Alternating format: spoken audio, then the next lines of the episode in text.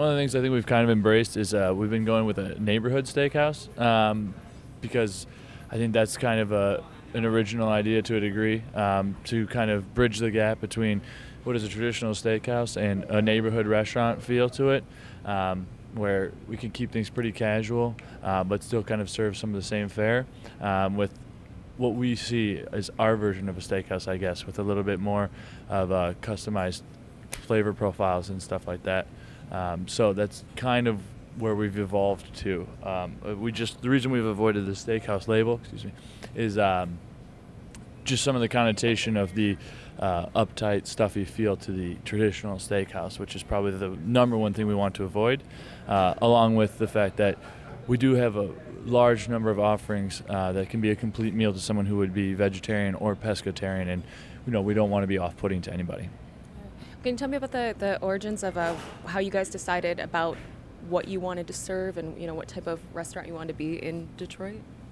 Yeah, you know I mean. One of the most attractive things about this city is that um, you know it's sort of wide open. Nothing has been overdone. Nothing is um, too much at this point. So uh, we did our market research for certain. Um, you know, we've been eyeing this space and, and the city for a long, long time now. So, um, you know, keeping an eye on what's happening and making sure that we were able to bring something a little bit different to the city. Um, you know, we're not reinventing the wheel here, and we know that. Um, but you know, a lot of what we pride ourselves on is is the execution of the food and the technique of the food and um, the exceptional service and things like that. So, um, you know it was easy to venture towards this just because, um, well, Chef Joe is an extremely talented butcher, and you know, meat is sort of what mid, the Midwest is known for. So um, it was a unique opportunity for us to get in and say, you know, this is what we do. This is what the people want is, is meat and potatoes, and we're happy to accommodate them and sort of uh, pepper some things in there that maybe they weren't expecting or maybe they don't know that they want yet. So um, it's a really uh, natural transition for us, I think, to to move into this direction with the steakhouse. So, um, and you know, there's several good ones here in the city, and we're happy to join the ranks with them, hopefully. So, was there any hesitation on your part to come to a city like Detroit from from where you were at?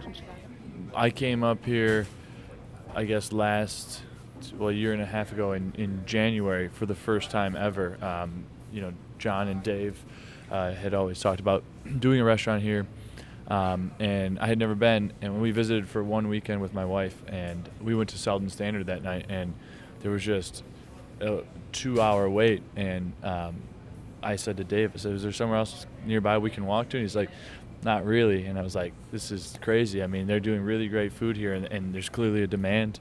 Um, and the vibe of the city was just awesome. And so by Sunday night, when I drove home with my wife, we already had decided that we were in. Uh, you said you'd been eyeing this location for a little bit.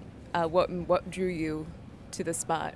One of the most attractive things about the Midtown neighborhood is its proximity to all of the arts and entertainment. Um, so having that proximity to the DSO and the DIA and the Comerica Park and Ford Field, the new uh, Red Wings Arena, um, which is why we do have uh, a little bit later hours and we do serve food until uh, midnight and one o'clock on the weekends, so that uh, we can cater to those guys. So, um, and the building itself, I mean, incredible history. This building's from 1919, and uh, you know, to be able to find a spot like this in a location like this is, is usually reserved for those with a lot of money, of which we don't have. So um, it's humbling to be able to have found this spot and to have the landlord um, welcome us in. So